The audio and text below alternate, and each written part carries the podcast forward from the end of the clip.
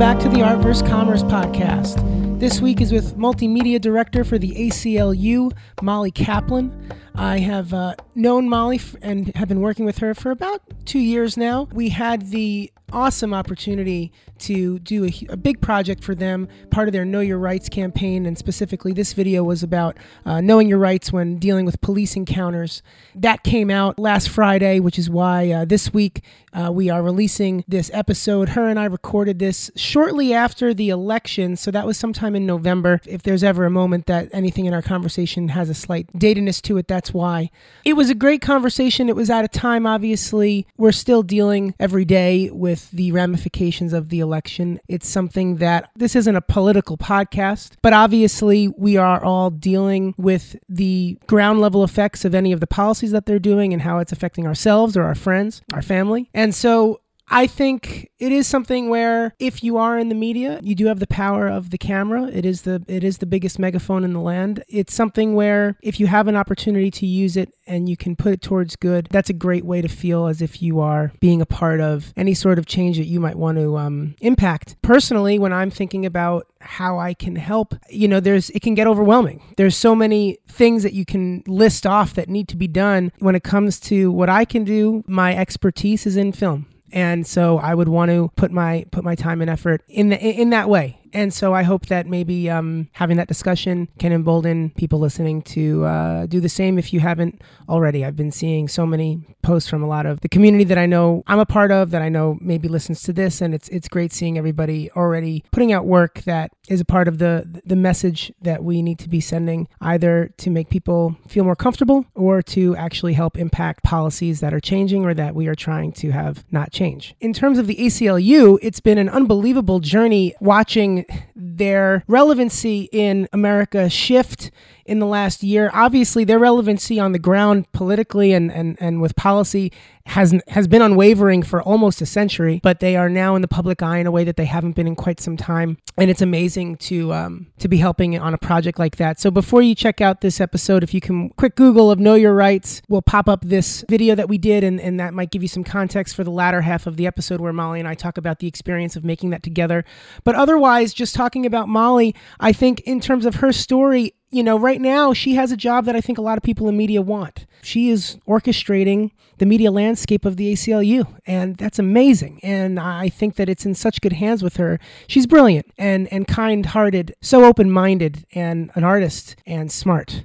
It's interesting that her journey to, to get there was one of totally following your nose and following your passion, and it had absolutely nothing to do with anything the ACLU did for a long for a while. I think hearing that is really helpful because I think something that I get a lot too from people is, oh well, you were lucky because you knew what you were what you wanted to do from the beginning, and I don't necessarily think that that's an accurate statement. I think it's more about whatever it is in any moment going for it. And by going fully and not holding back, you learn and then you know what you need to do the next time, how you're going to evolve. If you don't let yourself fully get into something, you can't properly evolve. That definitely, I think, sums up how Molly got to where she is now. Obviously, we talk about, I think it's pretty unique to have um, a client on directly and us talking about the relationship that we have. Her and I at this point are good friends, and I, our ability to talk about our working relationship is super cool. And I think it, it's helpful to be able to have that type of dialogue. And I, I think it was special that we were able to have that be a part of the episode.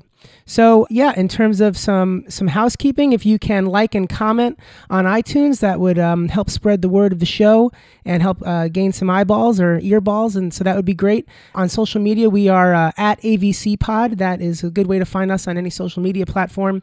And lastly, if you'd like to reach out to the show, you can contact the show's producer, Courtney Ryan. She is uh, Courtney at avcpod.com is her email. So again, uh, so thrilled to have Molly on. This one has been waiting for the moment that uh, this video was released. So I'm, I'm, I'm so glad that we can finally put this episode out there.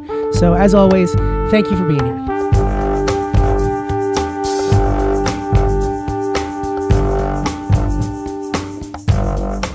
I went to college for history. I wanted to um, study everything about Japan. I just wanted to know and I don't know why, but I had this this connection to Japan since I was little, and I thought I might have been Japanese, but m- mistakenly assigned to a New York family. Um, and so I got to college and I studied Japanese and I studied East Asian studies, and then I went to Japan and I had this vision. I don't even know why I thought this that it would be, you know, this kind of all rock gardens and zen and like this kind of essence, like it would Like a be. stereotypical view of Japan. I guess so, except I thought that there would be um, everything would be kind of reduced, like sumi painting, like to the fine lines, and that there would be this understanding about like rice uh, is a complex thing, even as the most simple elemental thing, and like so many pieces of the culture in Japan is about elemental, is about getting things reduced to like the most elemental levels. And as a kid, I just thought that was incredibly appealing. And then I went to Japan because I thought I was going to study there, and I went to like go research a little bit about the schools. And I had a friend whose mom lived there, so we stayed with the friend's mom. And then I discovered that like Japan was such a disappointment. The schooling, like the teachers just talk at you, and you're not allowed to ask questions. And I'd grown up in this like hippy dippy school with no walls, and I was like, I want to ask questions. How old were you when you did that? 21. I just turned 21. And so I did exactly the opposite. I instead studied, went to Oxford and studied English history and did the most like Anglo Saxon thing you could possibly do. So you had a complete turn from wanting to study Japanese history studies without Yeah, any language, everything. and without did you with what goal in mind?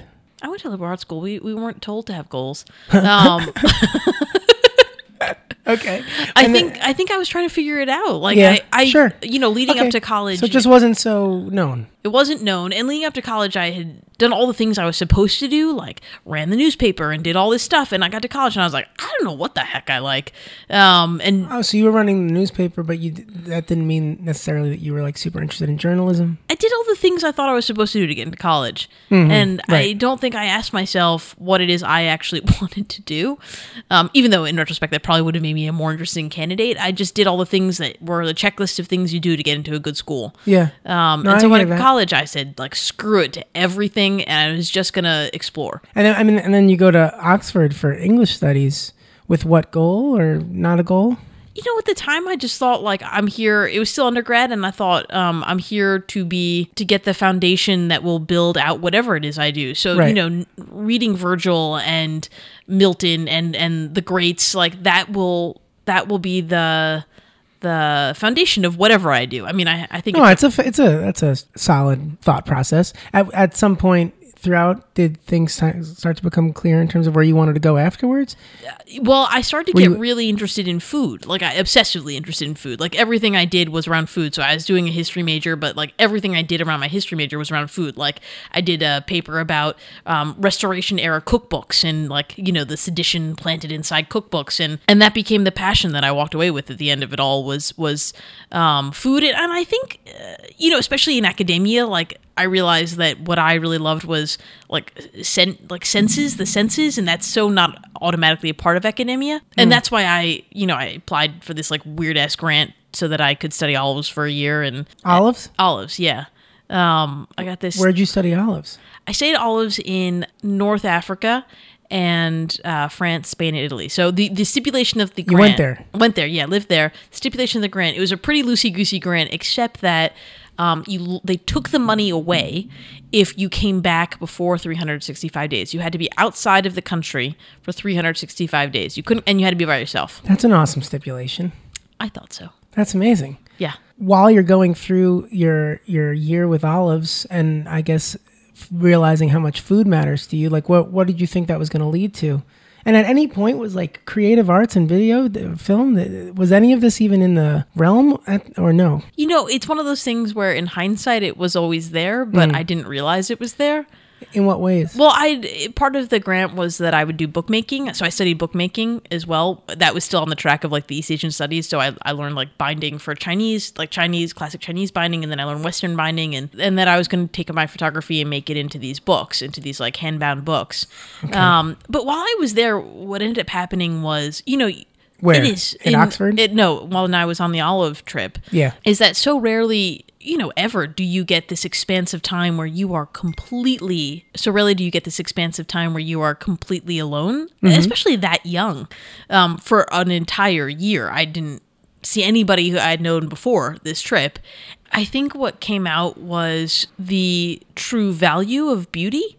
And I know that sounds hokey, but What, do- what do you mean by it? Well, so I, I remember being in like northern Italy, and I was sitting on some rocks and um, just taking in the scene, and and actually like experiencing the effect of the scene of this beautiful, beautiful scene on my brain. Like I could feel like this calming, and that something like spiritual was happening. Like there was Sure. like a deeper heart connection that was happening through the experience uh, of this beauty and also like I, I did a lot of writing while i was there and understanding what the value of art is so art to me became like that. my definition of art was formed while on this trip because Even art, though it was for food. even well food is art Yeah, no, i mean it's totally. All it's all about synthesis and transformation and and the whole you know the the premise of the whole trip was understanding um the transformation of the olive into all the things it becomes. Right. um and i think that that osmosis is is is all what art is. Like how you take your you know and actually like the olive i didn't realize this when i went in and luckily neither did the people who gave me the money but the olive season is like a month long and i had 12 months. So i did some olive research and then i did a lot of going to museums and l- things that had nothing to do with the olive Sounds like an amazing year of just doing whatever you wanted around the globe. yeah i like went i stayed in paris for two months and i totally uh, Were there- validated it by You just saying, needed to write a paper? Like Yeah, I had to send like five letters home and then write a paper when I got back. Oh my god. I mean, it was twenty two thousand dollars, and you had to figure out how to live off of twenty two thousand dollars. 22 Yeah, for the year, for the year, inclusive of all your traveling Everything. expenses, everything. everything covered in twenty two thousand. Interesting. Well, you're certainly learning a lot of life lessons. I mean, Right? like totally a valuable year. It's just funny that it came down to writing a paper about olives. Yeah, but it is There was so much more that you were was- experiencing a lot and more going on. Yeah. Well, then when you get out, I know. What did you initi- initially then like? Oh, I wanted to work in restaurants. I wanted to. I I knew that I wanted to do journalism eventually, but the food thing was the first thing because I hated the combination of journalism and food. I always thought it was kind of like Sunsets and MFK Fisher, and like I just didn't. I thought it was uh, glorified food, and I had no interest in that. I wanted to like get my hands dirty and and roll up my sleeves. So I applied to every restaurant job I could find um, and nobody would hire me. And i of course thought i was like the hottest shit in town because i was applying to be a waitress and you know I'd just at olives for a year and i had all this you know culture experience and nobody wanted me because i had no experience um, Right. actually serving which is all they cared about. Yeah. so i think i've told him this now. The the place that finally hired me i figured out that i needed some experience. So i totally shaped my resume from the olives into like yeah i totally staged at this restaurant which i had never staged at. I just ate there. It was like the biggest it was like doogie howser like having one drink and getting pulled over um, because the place that i said i had staged at like you know kind of worked behind the scenes at Yeah. I told the chef, and he was so excited because he knew the restaurant and he knew the people who owned it. And he's like, "Oh my god, you know Marco, you know blah blah blah." And I was like, "Really, really?" The one time I've ever fibbed to get a job, and the guy knows this random ass restaurant in Florence. Turn out. Oh, I got hired anyway, and I just sweated my way through it, and um, ended up being the start of you know a whole career. Wow. Okay, so it didn't backfire, It didn't backfire, and and a year later, I told him and it was funny at that point. Yeah, he liked me by then. Okay. He liked me, he said, because um, I was the only one who he couldn't make cry. Wow. Tough as nails, Molly. Not really. I just don't know. I he just he just couldn't make me cry. It wasn't that nobody could. Oh, all right. Um, that's an interesting reason for liking an employee. Yeah, it's the restaurant world. Yeah, I guess that is true. I mean, so as you were going through that year, you were just enjoying being in the restaurant world, and like, where did you think that all of this was going to lead? Um, Were you I, growing within it? I'm, I, all I can hear is my father being like, "You need a five year plan. You need a five year plan." And I think I was still, and I guess uh, I'm not alone in this as a generational thing. And like, I'm still figuring it out. You know, like I mm-hmm. I haven't found it yet. And so I worked every job in that restaurant. I, I worked as a line cook in pastry. I worked as the co-check. I worked as a back waiter. Which, P.S. If you've ever had a job where you were invisible, I think it's one of the most valuable experiences you could possibly have for an extended period of time. Like people do it for the summer, but to be like a ba- a busboy essentially Yeah. for an extended period of time, and I was literally invisible. Nobody, like people acted like I didn't exist. It, it was really really interesting. Probably good preparation for being in the doc world. Oh. Just being a fly on the wall, Well, listening okay. to conversations and dynamics and All right. taking it in without being watched. I could see that. But yeah, well, so then, so then I went on to manage at Gramercy Tavern. You know, this was like the pinnacle. Like Gramercy is, um, Yeah. in terms of people and the caliber of what's going on, like as good as it gets. And when you were doing that, I mean, were you on this trajectory that I'm going to be in food and I'm just doing like exactly what I want to be doing without any thought. No, that was the weird thing. I was like going to class, night class, night school for journalism, and I knew that this were. wasn't it. Like I knew, but I was really happy in the moment, and I It's interesting because uh, like anybody else that wants to be in that world would be thrilled about it, but you were doing night classes with, with jour- when did the journalism idea start coming back? it was in? always there. I always knew I wanted to do something in communications, but I want the food thing was just stronger and pulled me first. And I guess it was like a weird thing where I was really happy in exactly where I was, but also always knew that this wasn't my final rest point. Like, I like this because I feel like a lot of people they're constantly. I know that I get asked the question a lot. Yeah, but you always knew what you wanted to do, and so like that, like I, I don't, and, and therefore that's why things. It's like actually, you know, I don't think it's really that. It's more that like the willingness to go and try things and let that guide where the next thing is because it, it's not an, an, uh, this idea that I've always known exactly that what I'm doing right now is what I've always wanted to be doing. It's fun hearing that that. I mean, you were just following your nose. yeah, I was following my nose, and I mean, th- that has some drawbacks. Sure. Um, it's not perfect.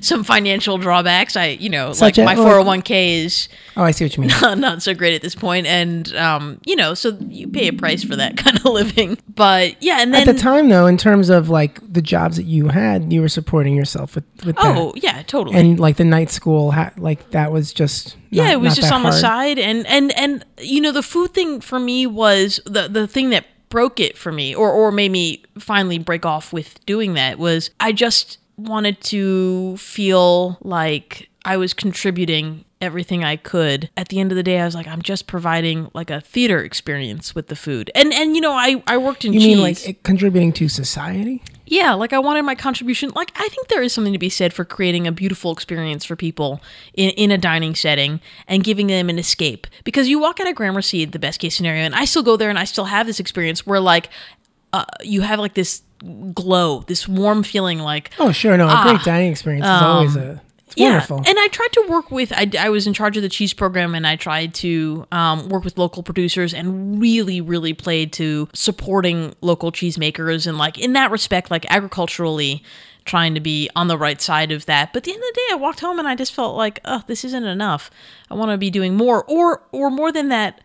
All whatever I'm on this planet to do, I want to make sure that I'm embodying like the whatever skill set I have that I'm using, honing that skill set for the greatest good. And nothing I did the restaurant business did I ever feel like I'm the best there is at this, or you know, like this is the the, the culmination of all my skills on earth into the- making the world a better place. And so even though you're, I mean, it's interesting. Like you could just spending your time in the cheese program for someone who loved food.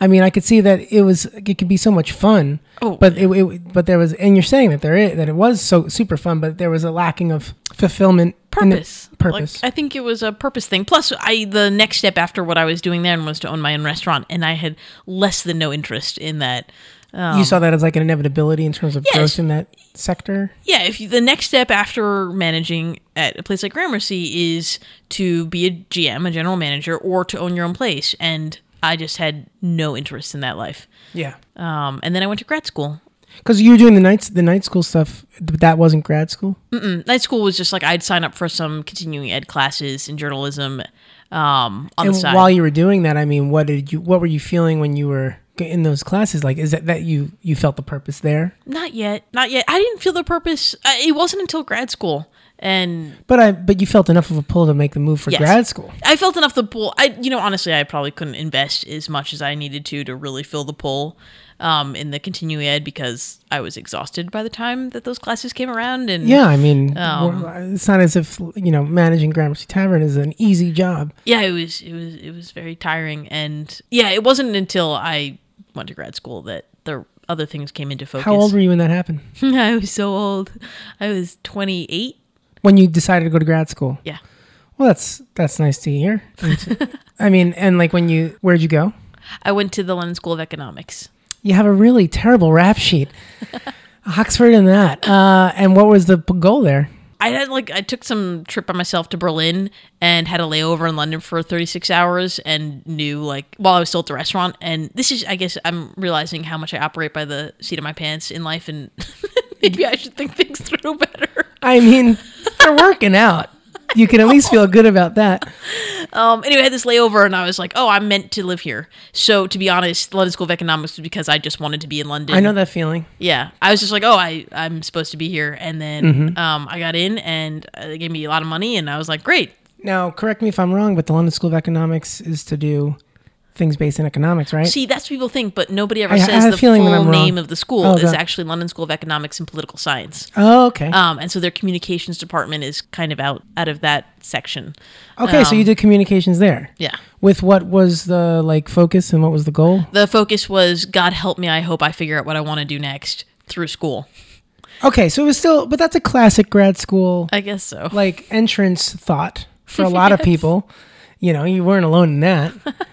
like, and wh- how long was the program? Two years? It was uh, a full 365 days. So you work through the summer, Okay, and that's it. and that was it. What were you doing there? Like, and how did that inform you? So I was doing communications, and and just the minute I hit that school was the minute I knew that communications was it for me. It was like one of those things where like you keep trying to fit yourself into a puzzle piece, and like you know that you're the sky and you're a sky piece, but you keep trying to fit yourself into the wrong sky. And going to the school was like I finally found my side of the puzzle, like my sky piece. what what was different about that feeling versus all because the other things that you had been doing up until now it wasn't as if you didn't find them fun or that you didn't enjoy them what what was the marked difference it was that I felt like the skill set, whatever is inside of my brain, made sense for the skill set, and that I it jived. And then actually, what really jived was I got at it. I graduated, and the school hired me to do some videos for them, which was the dumbest thing ever because I had never picked up a camera. I mean, I, I didn't know what the hell I was doing. Um, and but I had an advisor who liked me, and she got me hired, and like they didn't ask any questions. And like I borrowed a camera from the psych department, and then like the IT department let me use their computer, and I didn't know what the heck I was doing. And I they gave me like this little computer space with a clock over the top, like you know, just a, a wall clock. And there was a moment where I looked up and like I don't know, three hours had passed, and I was like, oh my god, I had no idea that time was passing, and I'd never had that feeling before where I was hmm. doing something and so invested in it and so lost in it that time like was in a warp. And Yeah. that's when I knew that this is what I want to do for the rest of my life. wow i mean yeah that that that's definitely the marked difference in the feeling did did you when when it's like i'm going to do this for the rest of my life did you know exactly what road that was going to be because like when you said i want to do this for the rest of my life what was necessarily speaking this? Like what what what was the the thing in your mind that you were describing? Multimedia storytelling. I, I just, it, you know, I was doing these like little videos about the health departments, like, you know, this their research on um like bird flu and and I was like this is the best thing ever. I just want to keep and and I I think shaping the story and having all the pieces, the audio, the visual, the storytelling coming together. I mean, not to state the obvious, it just everything about it felt right. I I mean, I imagine what it's I hope what falling in love is like. Like all the pieces just kind of come together and and there's a comfort but also a like a like a it taps like all the passion and um I think it's also I mean I I I think it has a lot of similarities to falling in love because I felt so myself. Like I could I felt like everything I had to bring to the table was made sense for this particular avenue. Wow. Um and in in the restaurant world I never felt that way. Yeah, you were good at it, but it didn't. It's. I mean, that's a reson. That's resonating in a, a way few things I think in life do. Yeah. And and so, what did you have an understanding of like what the next? You realize you just fell in love with the craft, and it's like, well, how do I deal with that? Like, how do I do that? Did, did you have an idea? I thought I wanted to do just straight journalism, so I I came pretty close to getting a job at This American Life, or I thought I came pretty close. um, I was told um, Ira was friends with somebody I know, and I was told that I was close, but I didn't get it. And um, oh, that was confirmed. You were close. yeah, I was yeah. Okay, At least that's why I took the feedback, or or he was just being really nice. Um, take it. and well, it was the credit crunch, so the economy for journalism was not good when I graduated. Was this? 2009 to 2010. Yep. Um, I was looking for work in journalism, which was a really bad time to be looking for work in journalism, In especially anything? as a newbie in anything. So I told, I came back from London and I told my mom, listen, I just need two weeks on your sofa to, you know, sort this out and I'm gonna get a job. And it took a year and four months um, Wow. of internships and, So, I mean, how are you managing mentally? oh, it wasn't good. Yeah, what were the challenges? there were other life things going on at the same time and i mean it's still like when i have a bad day now i'm i still look back on that time and you know like people i had close family dying died and you know broke up with a boyfriend and it was just like every little thing that could i had no job i had no place to live i had incredible debt my one of my closest family members died and um, i broke up with somebody and it was it was a definite low yeah, that sounds incredibly challenging. and I mean, but you were also throughout all of those hardships in, interning at places and So yeah, so I interned at um, a think tank in DC, and then interned at the ACLU. and so you're at this like early 30s, Yeah, I just turned thirty. just turned 30, interning. yes. How how are you dealing with that pride wise? Oh, it was. Also, I had done so many internships. I mean, at this point in my life, I've interned more than I had done anything else. Yeah. Um, or work for free, or work for you know. yeah, but were they were these like free internships too? yeah it was unpaid so i'd worked the so i worked 40 hours a week unpaid and then i i worked at a cafe and tutored at night um, or in between And where where was this internship? the internship was at the aclu Oh, downtown okay. I And when you were there, what what were you doing internship wise? I was intern to the multimedia producer, and he actually taught me a lot about storytelling and scripting. And but yeah, I, Did you seek them out because of who they were and what and the work that they did? yeah. So this is what happened. I got the you know you get those like random mail like newsletters from your college about like oh this event is happening or this thing is happening. I'm literally the worst alumna ever. Like I never look at that stuff. And for some reason I looked at this one email and it said that this person was speaking and all I saw was his title and it said um, multimedia producer at the ACLU. And I thought I I didn't really fully understand what the ACLU did, but I knew they did try to do good in the world. And I was like, wait a minute, there's a job that combines like the craft with doing good in the world. And I was like, that's the job I want. And it was again one of those moments like when I was looking over up at the clock when I was editing those like health videos and I was like, that's it. So I went to this event he was speaking at and I talked to him afterwards and I was like, hey man, like I, I want your job. Not really, I won't want to take it from you, but I want this. Can I meet with you? And he met with me and he's like, yeah, I don't know how I got this job. Like the pathway just seems to be getting harder and harder. I have an internship position. I was like, oh, my for the love of God, like I can't you're do like another. in- 30. yeah, I can't do another internship. Um, but I was like, all right, I guess I'll take it. So I took it, and um, what what was that assessment?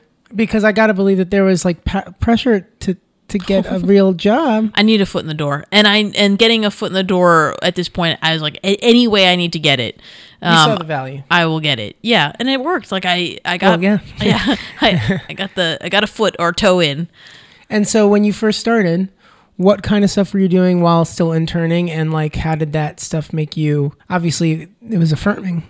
you know, it didn't pu- push you away. No, I mean, I, I, it was incredibly affirming, and he gave me a lot of rope to play with. Um, and one of the first videos I edited and shot with him was for our client at the time, just became our client, Edie Windsor, um, who would go on to have a Supreme Court case um, around DOMA Yeah. preceding Obergefell, um, one of the marriage uh, same-sex equality cases, and the video did really well.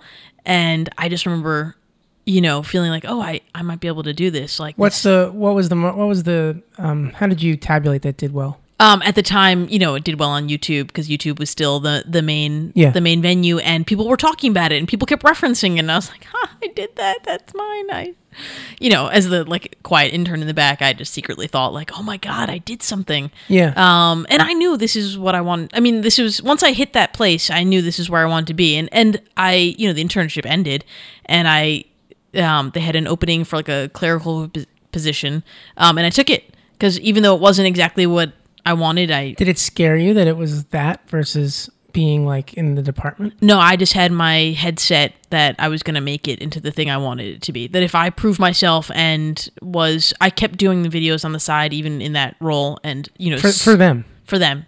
Yeah, like you know, I would help I would help the then producer, you know, on the side or whenever I could. I'd pick up some of the editing when he had too much, and I just w- had like a. f- I just knew that I was going to get back there. I just didn't know how. How did how did you? I really bugged. I wrote like daily memos to the one of the heads of the department, and then um, that position was actually eliminated. Um, Which the me- multimedia position was Oh. eliminated, and they let the person I'd interned for go.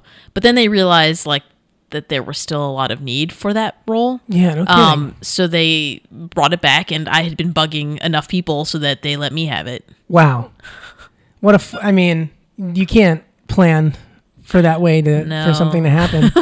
I mean, when when that occurred, like, what was that like for you? Oh, best day of my life. I mean, there's no greater gift than getting to do what you realize you really want to do and couldn't figure out how to do it, and then it happens. was there was i mean all of the weight of so much i mean the internship taking those multiple ones at 30 and like on, on top of everything else that you were going through on top of the fact that you did grad school at 28 i mean that must have been a crazy that must have been crazy It was crazy. It was also like typical me.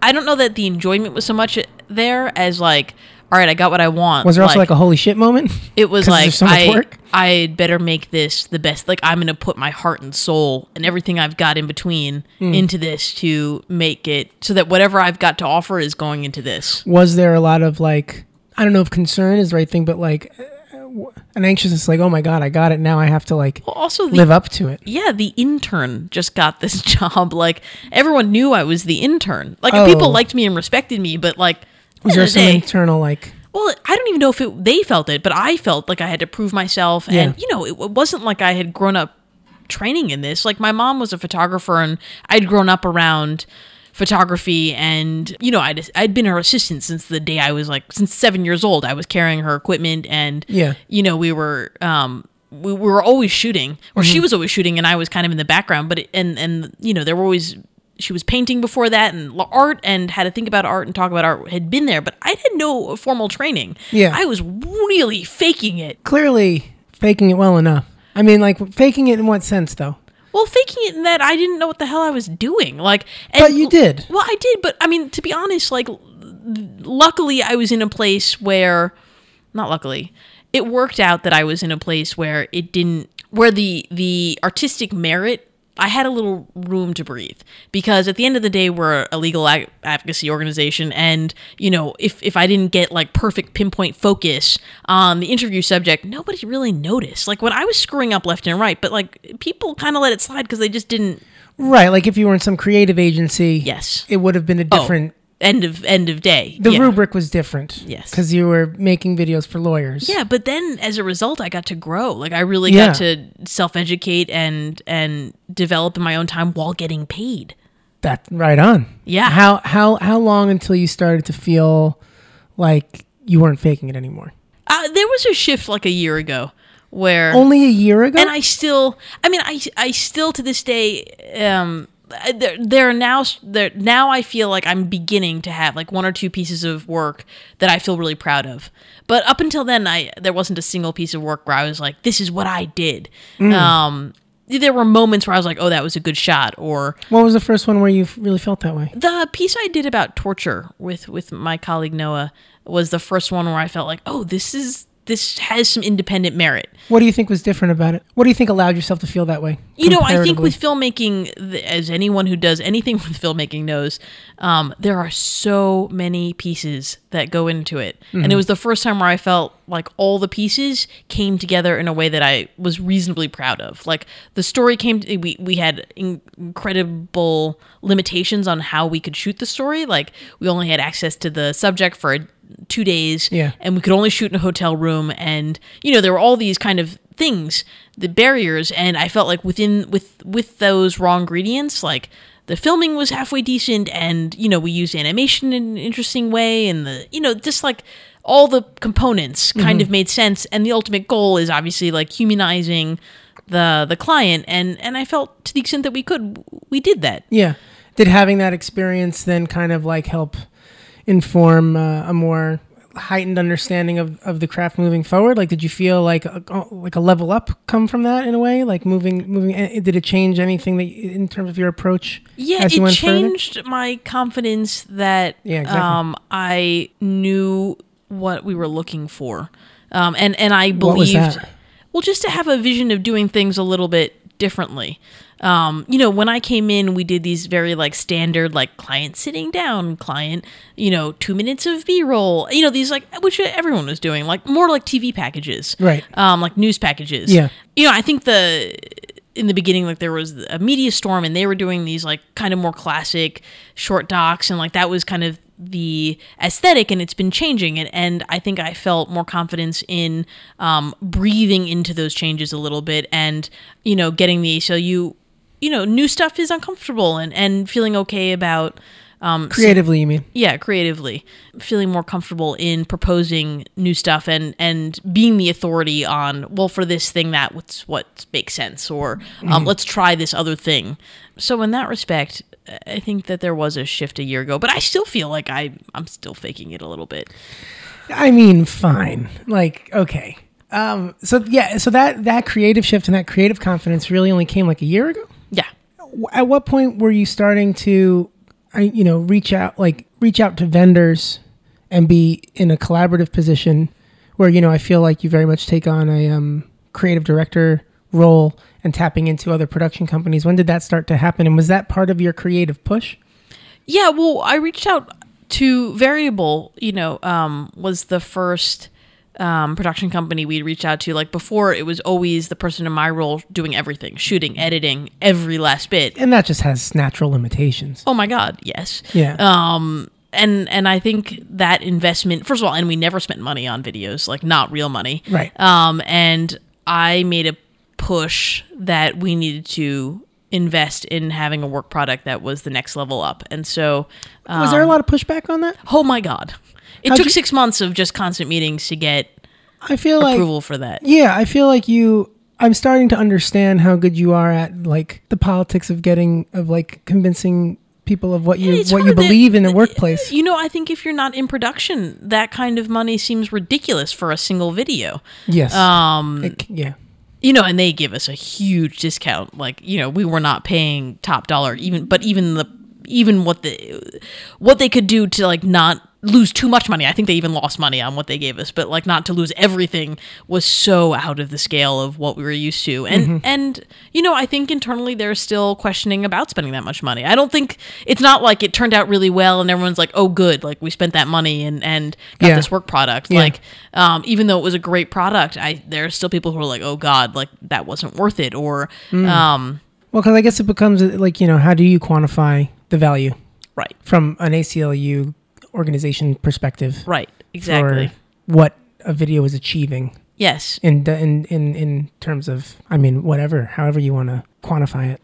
right. Yeah. And changing hearts and minds is one way, but that's really hard to quantify. Exactly. Um, Especially with the, the subject matter and like traction and gains are right, a moving target that's really hard to even see at times and even though it might be happening how are you going to know yeah, yeah. It's it's it's really it's a moving target, and you know we.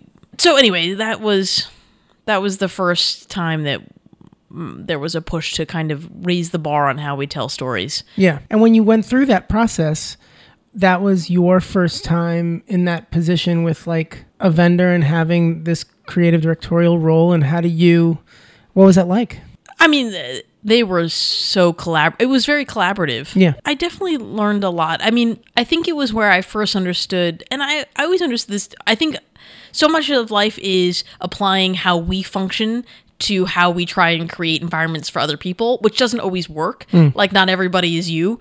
Um, but I find that in creative producing, it's the one time where applying how I work actually is helpful. Um, because setting a tone setting a tone. And also um, for me when i try and be creative it's all about um, having space and having feeling like all right so you give me the puzzle like it's it's collage building. So you give me these puzzle pieces and you want me to figure out how to make something beautiful out of them. The best thing you can do for me is give me space. Give me the parameters and then give me total space to like have that creative connection. Yeah. and in hiring out or, or collaborating with people who specialize in whatever it is that they're doing. All I try and do is create the parameters, give all the pieces away, and then give space for that creative process to happen. Yeah. Um, and then protect. And I, I think part of creating that space is protecting the vendor from so many other voices that are coming into play on our side. I don't know. It's just, it's just, I kind of actually see it in spatial terms, like, oh, you know, creating walls and a door and then protecting from the elements all the other things that are going on. Yeah, and I mean, I can attest to this. I mean, I feel like I understand what you're saying just in terms of the way that we went about because I'm I'm planning on having this come out when when when the Know Your Rights campaign drops, and I mean like the experience of even putting that treatment together and building what was a very open idea, the the receptive nature that what you know I think is was a you know for Justin and I was unparalleled really, especially when you're talking about something particularly about the campaign, which is you know very open-ended dance idea where we're not talking about a script. We're not talking about like an exact nature of things. It, it was a moving target up until the final cut it's still like it, it exists as a moving target. And i mean you know um, that could that could have uh, there were so many pitfalls that we managed to dodge together that was like crazy. And i i think that it primarily comes from this thought process well, we had an. Uh, I was interviewing a lot of different companies, and when I got off the phone with you, I basically just wanted to cancel with everybody else. I didn't. I don't know that. I, oh, I don't think I remembered that I'd already met you either. Um, oh yeah, on a shoot with Joey. yeah. yeah. But I think what I connected to was that you just got it in a way that I could. I knew I could just trust you, and you understood the. I think what I was reading was that you understood on a an emotional level like the sensitivities of what we were doing and and the project that we were doing for me what was one of the most important things and i hope we succeeded was that it couldn't be in our voice yeah um you know, it's about you know mostly what to do when encountering the police when you are young and black. Yes. Um, and neither of us are are those things. No. Um. So, however we framed it, I knew I wanted their voice to be the primary narrative structure, like that their their voice, their experience would form the visual and the audio. And the, you know, the couple ideas that you had thrown out just on this initial call, I was like, he gets it done. Um, and no, you know, the other calls I had, they were definitely more, you know, beautiful ideas, mm-hmm. but more about their vision and less about, you know, creating again creating space for the dancers to have a vision yeah i guess that is true i mean it turns like it wasn't about yeah because it was about letting them kind of guide the whole process because they had to. Yeah. Otherwise we were yeah they had to. It was like layers of people creating space for one another to have creative input. Yes.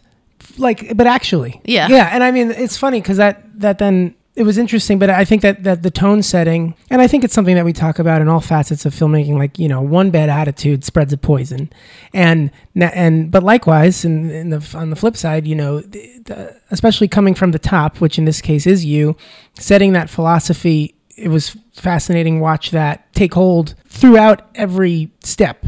And like you know how cognizant of you are you of it? Um like like how purposeful like are you aware of you, which piece? Of what you are allowing because you know i think that the freedom that justin and i felt was really you know the thing that that uh, like because essentially that's what that's another word for it like space or whatever freedom like that. We were able to you know create um, ideas that or like change course and not be afraid. Because i think that that happens a lot with client work is that like you know as as the the piece goes you get an, a better understanding of it. And that might mean that you need to change an idea.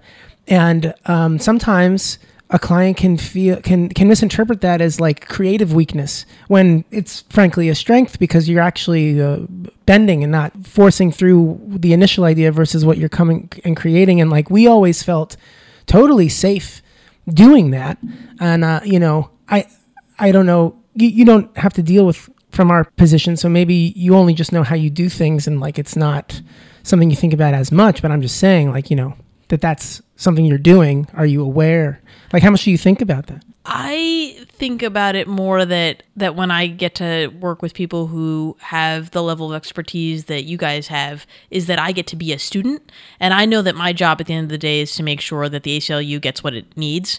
Um, but I'm so excited just to be able to have the opportunity to learn myself from um, your opinions and and what you're doing, um, and then as long as I'm steering, you know, as long as I'm making sure that the ACLU piece is maintained, Right. Yes. um, you know that we're still getting what we need out of it, and that it still has, you know, it Of doesn't. course. It, there are like red flags that only people who work at the ACLU would recognize as red Oh flags. no! And every time you would bring them up, I'd always be like, "That's so interesting," because like that's a there's a legal aspect to it as well, and it's like I would never think about the like it's a, like oh well that's a completely valid right? But I know, think about it is is I get to be a student, and what fun is that?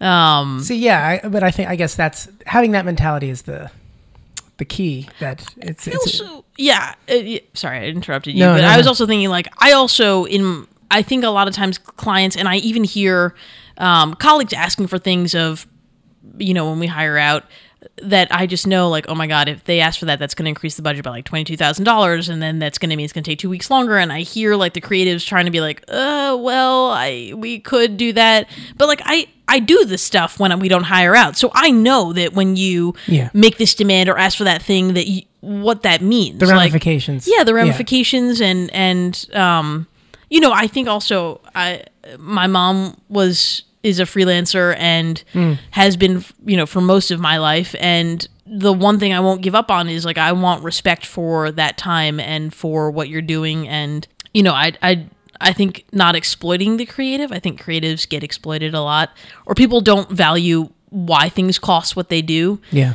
And so just being mindful and respectful of that piece too is a piece of it. Yeah. And uh, like, do you um, find that you are in conversation with people that kind of are in your role in other organizations? Do you have like, are you actively seeking the ways in which other people are doing this? I probably should. I have met with some people who do what I do, like at Human Rights Watch, um, but haven't gotten a good sense. You know, until you're actually working with somebody, you can't really be like, "Well, what's your workflow?" I guess you could. I just never thought to ask it. Yeah. Um, like, Totally how do you how do you hire out? But I don't really know anyone else. You know, really know anyone else who Mm-hmm. does exactly what I do. I, I think it's to be I, that I'm really lucky because I don't think that many nonprofits have my role. Right, And right. in that way, it's a little bit unique. Yeah. So no, I don't. I should be doing that research though. Ah, well, planted a seed. now that obviously, you know, there's a newfound spotlight on the organization, are you I don't know, it was everything that they do is always important. And all of these legal rights are always, you know, it's not as if they became more important, but there is like a heightened focus on like um I don't know, you just feel the weight of it more. Have you experienced that and like what what are you it's a it's a unique position to, to be making art with this kind of importance. I mean, I think that I don't know if this is the healthiest, but you know, the day after the election, I walked over the bridge on my way to work and I was crying the whole way. Like it just, I don't, I don't, couldn't put my finger on exactly what was making me cry. I, I think it just felt like it felt like justice didn't win. Like you know, Yeah. you always hope since you were a kid that like you always had this idea that like the right would uh, like this that that that you know good over evil like you know that that it's going to end like the action adventure movies and um and it just felt like something had so been turned topsy turvy Yeah. and it was so upsetting but i also felt like and it was funny i was early and so many people were early to work that day and you know it doesn't happen every day that like people come in a half hour hour early and everybody was early i mean it just seemed that way like the office was pretty full Yeah. I think that there was like a, a pretty universal feel that there is thank God that we have like how lucky to be able to play a role in in trying to make right whatever is about to come our way. Yeah. Um, at the same time, I think that personally there was a feeling of like I just want to martyr myself. Like I don't want all other personal needs and desires just suddenly felt like they went away, and all I could think about was I'm gonna make myself the healthiest. You know, I'm gonna eat better. I'm gonna exercise more because I I want to be a warrior in this. Like, and I want to be a warrior here. And I realized like, you know, I was uh, putting in 80 hour days, oh days, 80 hour weeks, and Um, It felt like 80 hours. it felt like 80 hour days.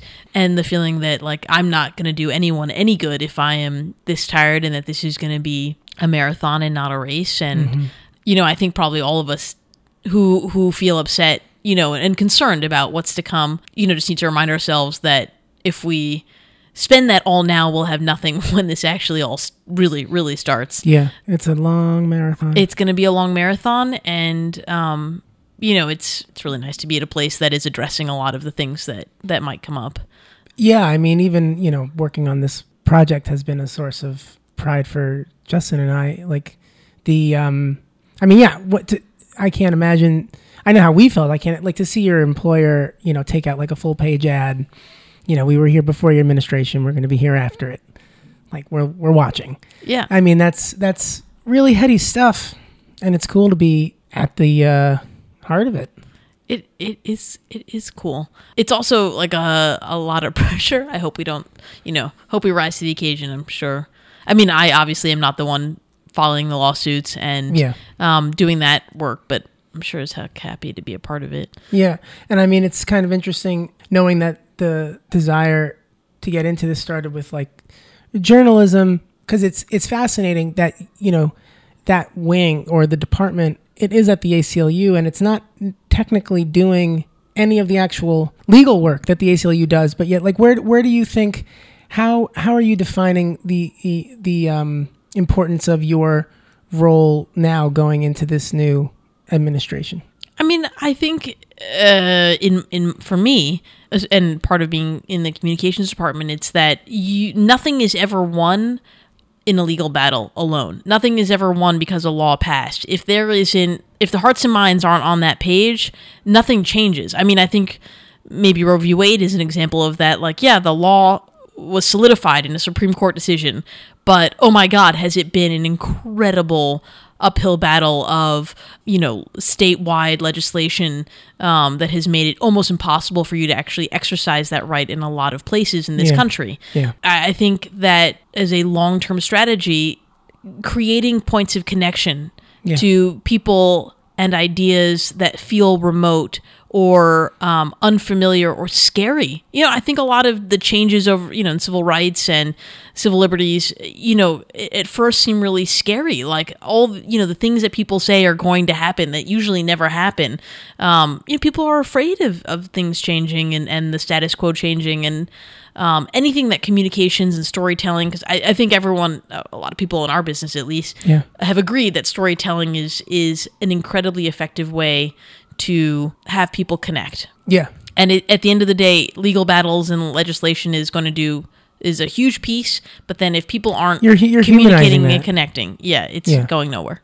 Yeah, totally. Well, you know, yeah, it'll be at least uh, nice that the energy or like the negative energy that you may be feeling can be focused on working towards dealing with it instead of just feeling it without an outlet. Yes, yes, indeed. Well, um, it's an honor to work for you guys. Thank you, Jared. It was it was um we're, we're already talking about the next project, so Yeah, I can't wait. excited. Thanks for sitting down. Thank you.